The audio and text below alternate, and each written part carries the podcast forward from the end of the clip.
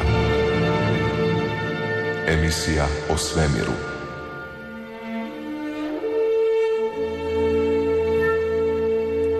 Želim vam dobru večer. Andromeda emisija od prije puno godina u našem eteru, zahvaljujući Tanji Devčić, večeras Mužinić, Radonić, Hodnik, Družinac, Ricijaš.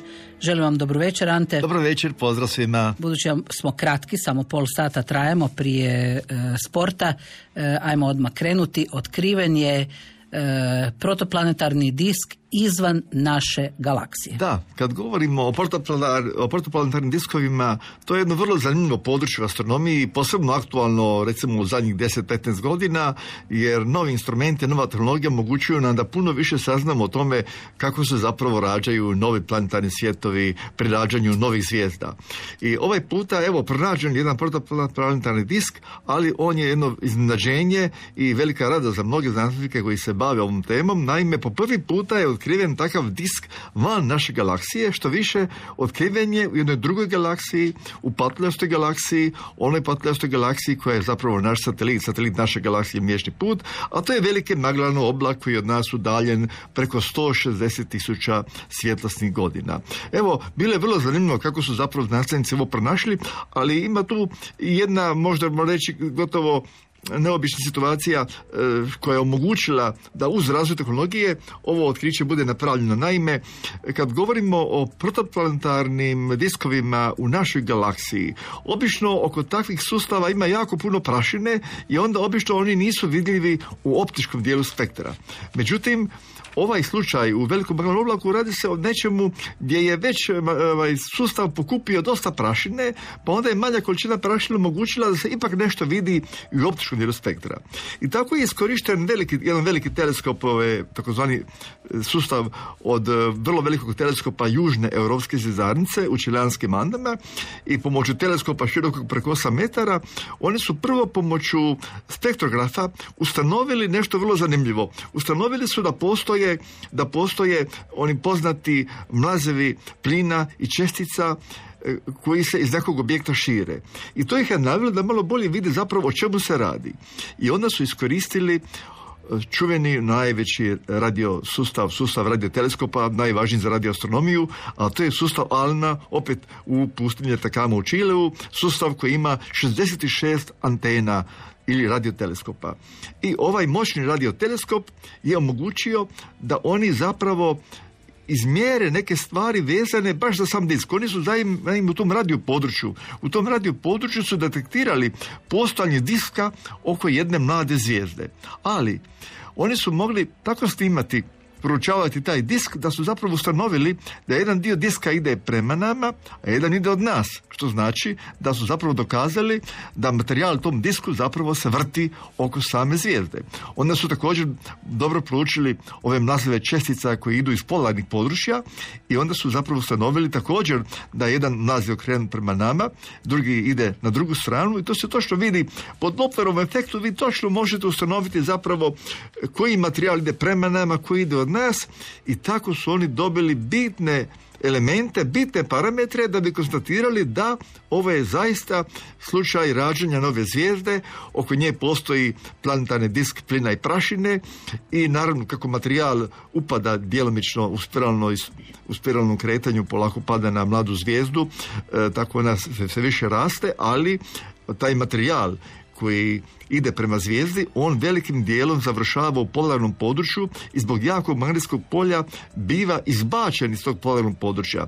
I zato, kao što je slučaj kod ovakvih mladih zvijezda, imate zapravo izbacivanje plinova, izbacivanje čestica u snažnim nazivima koji idu iz polarnih područja, znači ti nazivi su praktično okomiti na ravninu samoga diska gdje će se razvijati, gdje će se formirati, znači, novi planeti. Evo, tako je, evo vidite, prvi put su ovo oni otkrili koristeći zapravo optički teleskop, a onda su zapravo koristeći radioastronomiju, oni su dokazali da su dobro pretpostavili da je zaista u pitanju jedan takav disk koji, eto, prvi put su promatrali daleko preko 160.000 svjetlosnih godina od nas, i naravno s time se na neki način, s time se dokazalo zapravo da se slična situacija događa naravno i u ovim drugim galaksijama, pa i platinasnim galaksijama, ali velika je stvar kad prvi put nađete tako nešto na što ste već naučeni, ali ste našli ste ga, znači, daleko izvan naše galaksije Mliječni put, i to pokazuje zapravo koliko je astronomija otišla da nam može pružiti, dakle, mjesto gdje zapravo nastaje novi planetarni sustav, a daleko je od same naše galaksije Mliječni put. Dakle, to nije nešto što se sad vidjelo ovih dana, pa je sad to vijest. Dakle, to je nešto što se prati, ali se zapravo znanošću dograđuje. Da, na neki način. Naravno, kad govorimo o ovom konkretnom objektu, nije sad bitno koliko je putovalo svjetlo do nas, bitno je da mi vidimo, da mi taj objekt vidimo, i naravno tu se ne događaju neke stvari od danas na sutra, prema tome vidjeli vi danas ili za godinu dana, tu je nešto, neku promjenu ustanoviti, ali astronome veseli da su pronašli tako nešto što su viđali u našoj galaksiji, a prvi put su u stanju da tako nešto vide u drugoj galaksiji. Naravno, kada ovako nešto proučavate u drugoj galaksiji, onda na neki način možete dobiti neke podatke da li je materijal za formiranje takvih sustava, da li je on u svojoj gustoći u prosjeku drugačiji nego što se događa u našoj galaksiji, ali za to trebate naravno imati puno ovakvih spoznaja, istraživanja, puno ovakvih objekata, da biste nam u pravom smislu mogli usporediti. Ali ovo je, evo, za astronome veselje da su ovako nešto, evo, prvi put vidjeli u nekoj drugoj galaksiji, a sad smo mogli gledati samo ovdje, da tako reći, u našoj kući. Jer iako ni ovdje nije tako lako, i kažem, ovdje u optičkom dijelu spektra vi to i ne možete naći, nego morate koristiti druge dijelove spektra da biste se probili kroz tu kukuljicu od plina i prašine, koja na neki način sprečava pogled u onaj centralni dio gdje je mlada zvijezda i okolo nje taj disk gdje će se formirati, znači, planeti. Evo, sad imamo na neki način početak takvih istraživanja daleko od naše galaksije. Kako se ante pomoću gama zraka mogu otkrivati neutronske zvijezde? Vidite, kad govorimo o neutronskim zvijezdama, tu spadaju i pulsari koji su dio neutronskih zvijezda, jer jedan dio neutronskih zvijezda koji imaju nesnažne mlazave, njih zovemo pulsari, i sad obično njih otkrivamo u radiovalnom području. Znači, opet tu je radioastronomija jako važna, jer pulsare obično otkrivamo pomoću tih, znači, njihovih radiovalova. Međutim, imate situaciju da neki pulsari su puno onako energičniji u gama zračenju. A gama zračenje je zapravo najjače elektromagnetsko zračenje. I sad imate jedan vrlo interesantan svemirski teleskop, a to je satelit o kojem smo već znali govoriti, to je svemirski teleskop Fermi, dakle Fermi ima teleskope, i taj Fermi upravo, između ostaloga, registrira i gama zrake. Teleskop je bio lansiran 2008. godine i sva sreća, nakon toliko godina on još uvijek radi i prikuplja zaista mnogo podataka. U vrijeme kada je teleskop Fermi bio lansiran, tada je bilo poznato vrlo malo onih pulsara koji se jako brzo vrte. Međutim, sada zapravo, zahvaljujući svemirskom teleskopu Fermi, sad je napravljen novi katalog gdje imamo oko 300 novih kvazara koji zrače u gama području. Dakle, teleskop Fermi je, koristeći snimanje u gama području, nešto što se ne može raditi sa zemlje, teleskop Fermi je otkrio oko 300 novih zvijezda pulsara, i sad ono što je za znanstvenike jako važno, između tih 300 pulsara oni su pronašli i jednu grupu pulsara koji su na neki način posebno zanimljivi, jer su dio binarnog sustava. A kad imate binarni sustav gdje imate jedna komponenta je pulsar, a druga komponenta je obična zvijezda, ako su dovoljno blizu, onda taj pulsar na neki način privlači plin sa obližnje zvijezde i tako na neki način polako uništava svog pratioca. Evo, znači, sad su znanstvenici uspjeli, dakle, vidjeti nove ovakve slučajeve upravo na temelju toga što su prvo te objekte otkrili zbog toga zračenja. Bez tih gama zraka oni ne bi znali za neke neutronske zvijezde, da su to zaista pulsari, da to zaista postoje na tom mjestu neutronske zvijezde, a sada se taj katalog povećao na preko 300, upravo zahvaljujući tom svemirskom teleskopu Fermi, što radi ono što mi ne možemo, što ne može niko zapravo raditi na observatorijima na zemlji. I još nešto kad je u pitanju ovo istraživanje ovih posebno brzih neutronskih zvijezda pulsara. Naime, ustanovili su znanstvenici nešto vrlo zanimljivo. Kada takav jedan pulsar, kad on privlači materijal sa neke veće zvijezde, onda on baš puno energičnije zrači. A kad takav pulsar privlači i, da tako kažemo, krade plin sa neke zvijezde koja ima puno manju masu, onda zapravo tu nije tako veliko zračenje i tu nema onog zračenja koji ima jako veliku energiju, nego tu su energije sa nižim zračenjem. Tako su koristili svemirski teleskop Chandra koji snimao u rentgenskom području i onda su baš ustanovili da u tom rentgenskom području izraženije je zračenje kod onih pulsara koji zapravo hvataju materijal sa veće zvijezde, a manje je izraženo rentgensko zračenje kod onih pulsara koji privlače plin od manjih zvijezda. E sad, kako to objašnjavate opće takvo zračenje? Naime, kada takozvani zvijezdani vjetar sa pulsara, kada se sudara sa zvijezdanim vjetrom same zvijezde, onda nastaje jedan frontalni sudar i tu se onda stvara takva energija da nastaju gama zrake. Tako recimo, ako mlaz nekog pulsara pogađa zvijezdani vjetar obližnje zvijezde, onda nastaje efekt da se stvaraju gama zrake i onda vi te gama zrake možete registrirati i na taj način onda zapravo saznajete što se zapravo događa u tom vrlo kompleksnom sistemu gdje jedna komponenta je pulsar, a druga komponenta je znači sama zvijezda. Ante, da li je tu to seljenje materijala s jednog objekta na drugi objekt praktički čisto seljenje ili je i puno gubitka tog materijala? Pa zapravo taj materijal ipak, i nije neki gubitak u smislu da zvijezda dobiva manju masu, ali zato ova neutronska zvijezda dobiva veću masu. Tako da je to zapravo prvenstveno prijenos materijala iz jednog objekta znači na drugi objekt.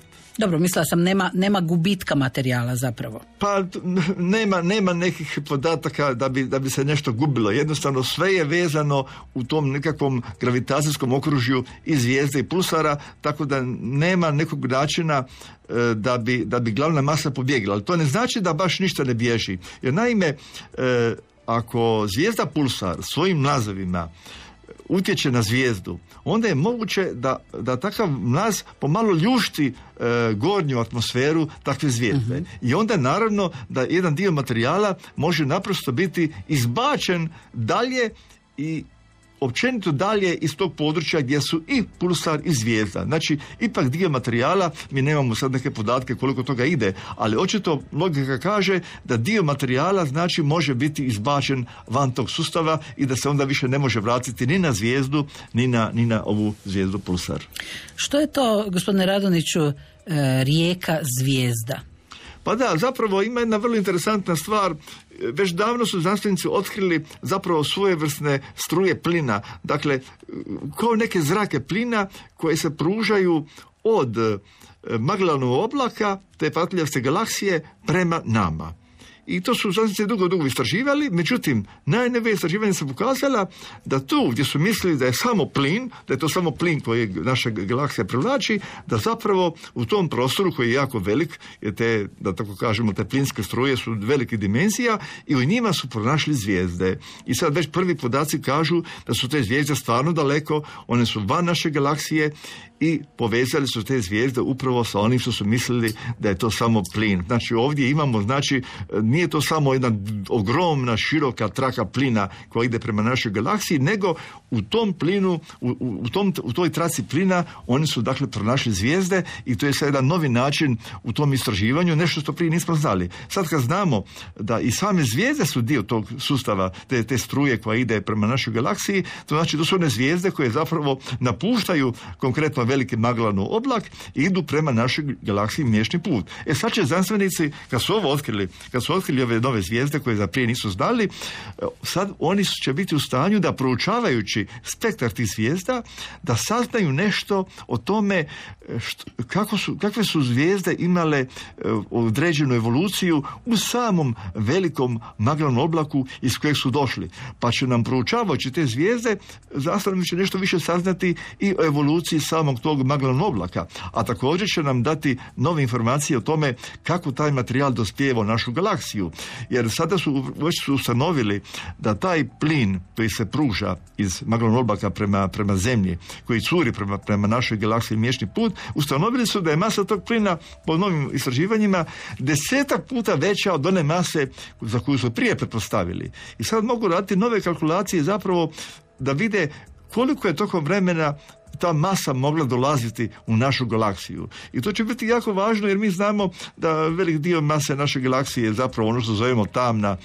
tvar, tamna materija. I sad će biti jako važno zapravo da znanstvenici dođu do boljih podataka o tome kakav je odnos veličina mase obične mase naše galaksije prema onoj masi koja spada u tamnu materiju, a spada u našu galaksiju i sve ono što je u području uokolo naše galaksije. Znači, ove struje plina u kojima su pronašli čitave zvijezde koje idu prema našoj galaksiji će omogućiti, znači, na neki način još jedno bolje razumijevanje svega onoga što se događa i u našoj galaksiji i u prostoru naše galaksije. Mi znamo da su već prije otkrivene patiljaste galaksije koje su zapravo se stopile s našom galaksijom jer ih je naša galaksija privukla, a sad evo vidimo, govorimo o tome kako plin iz zvijezde struje iz Magellanovog oblaka prema našoj galaksiji Mliječni put. Ante, što to znači da se tamna tvar veže isključivo za sada uz našu galaksiju? Ne, mislim tamna tvar je svugdje prisutna, ali kad govorimo o galaksiji, onda govorimo da najveći dio galaksije je tamna materija. Naravno, u međugalaktičkom prostoru je teško govoriti koliko ima tamne materije, ali mi vjerujemo da uokolo naše galaksije, znači možemo reći u njenim onim vanjskim dijelovima galaksije, da ima dosta te tamne materije. Prema tome, svaka galaksija je najveći dijelom sastavljena, znači, od tamne materije, ali kad govorimo o našoj galaksiji, sad će trebati da istraživanje pokažu kakav je odnos. Da li možda naša galaksija ima više ili manje tamne materije. Otprilike znamo koliki je u svemiru odnos obična materija i tamna materija. Ali neke galaksije mogu imati malo više obične materije, a neke malo manje obične materije. Znači, mi još ne znamo zapravo kako se ti odnosi mijenjaju, koliko oni variraju u odnosu, znači, na pojedinu galaksiju.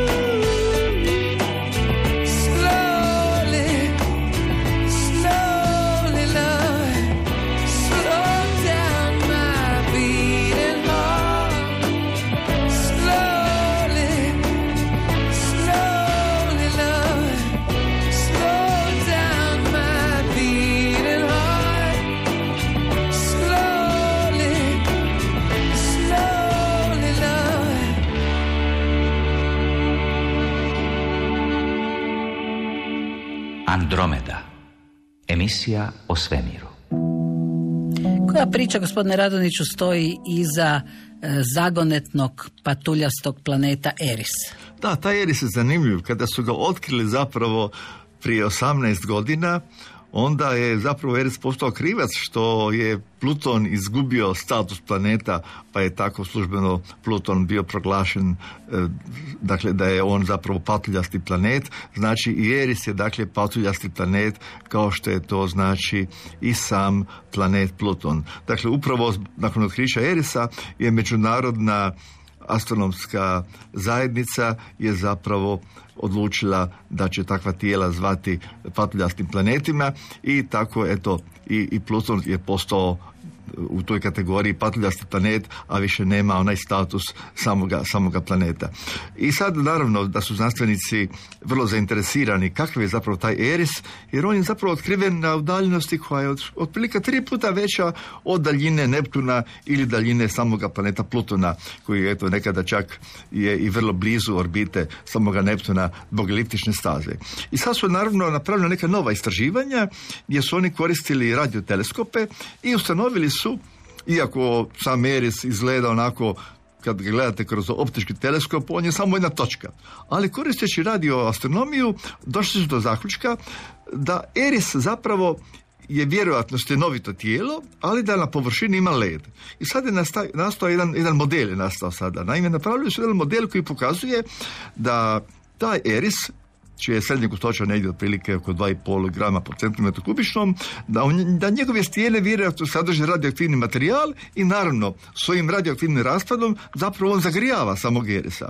Pa se vjeruje zapravo da površina Erisa ne izgleda baš kao neka čvrsta stjenovita površina. I oni kažu, površina tog Erisa je možda više lako liči na jedan svježi sir, na jedan meki sir, nego što liči zapravo na stjenovitu koru nekog nebeskog objekta. Jer to je prvi put da vi čujemo ovako istraživanje. Naravno, nije ono samo na osnovu promatranja, jer se ne može puno vidjeti, ali jednostavno oni su razvili i poseban model koji je pokazao da ako zaista radioaktivni materijal na neki način se raspada u tom tijelu i stvara posebnu toplinu, onda je moguće da je gornji dio ovog Erisa, da je zapravo više onako mekši, a ne da izgleda kao neka čvrsta stijena. I kažu da je sama ta površina pokrivena najvjerojatnije sa ledom. Evo, to je ta situacija o Erisu. Inače, Eris, on je čak oko 26% je Eris masivniji od samoga Plutona, ali dimenzije Erisa su zapravo samo malo manje od Plutona. Dakle, Eris ima negdje promjer koji je samo negdje oko 50 km manji od promjera samog patuljastog planeta Plutona. Tako da zapravo promjer Erisa je negdje otprilike 2326 km. To je dakle njegova veličina, njegov promjer, ali naravno Eris je toliko daleko i njegova orbita je toliko eliptična da on kad je najbliže suncu, on je 38 puta dalje od sunca nego zemlja. A kad je najdalje od sunca, on je nevjerojatnih 97 astronomskih jedinica je Eris daleko od sunca u tom aferu kad je najdalje od sunca. Tako da zapravo ona prosječna daljina Erisa od sunca je nevjerojatnih 68 astronomskih jedinica i naravno Erisu treba ništa manje nego 559 godina da obiđe oko sunca. Dakle, kad bi tamo živjeli, mi bi mogli slaviti rođendan tek nakon 559 godina, koliko mu treba tom tijelu, znači, da obiđe jednom oko sunca. Tako evo, opet su ljudi malo svratili pozornost na taj Eris, taj patuljasti planet. Znači, on je po masi, malo je, dakle, masivniji od samoga Plutona, ali je njegov promjer, dakle, za oko 50 km manji od samog patuljastog Plutona. Znamo da je Pluton vrlo dinamično tijelo, jer kad je letjelica Novi Horizonti projurila 2015. godine, ona je na neki način iznenadila sve znanstvenike, sve astronome, sve astrofizičare, jer smo vidjeli da je Pluton jedan vrlo dinamičan svijet, vrlo, vrlo interesantne površine, a sad bi nas jako zanimalo kako površina Erisa izgleda, ali evo, mi to ne možemo vidjeti, jer nemoguće je poslati letjelicu sada koja bi tako brzo mogla doći do Erisa, ali vidimo da Eris izaziva veliku pažnju znanstvenika i ono što oni ne mogu do kraja saznati, oni pokušavaju teoretskim modelima na neki način predvidjeti kako to izgleda i sad evo odjednom kaže površina Erisa vam je više kao neki svježi sir, nešto meko, onako nešto mljackavo, a ne izgleda kao čista površina, ali to kaže teoretski model na osnovu onih parametara koji su imali, ali pravu istinu o Erisu mi ne znamo i nažalost pitanje kad ćemo mi saznati pravu istinu o tom tijelu Erisu. Što se vam te događa kada je veliki planet oko male zvijezde? Da, to znanstvenika jako zanima kad otkriju nešto što njihovi modeli nisu pretpostavili. Znanstvenici imaju određene modele kako se formiraju zvijezde i njihovi planetarni sustavi. A sad naravno otkriveno je preko 5300 planeta oko drugih zvijezda i sad ona ponekad naiđu na nešto što kažu ne uklapa se u naše saznanja i što su zapravo otkrili. Oni su sad zapravo otkrili da jedna zvijezda ima masu koja je 9 puta manja od mase Sunca. Dakle, 9 puta je manja od mase Sunca. Znači, zaista po masi jako mala zvijezda, spada među najmanje zvijezde.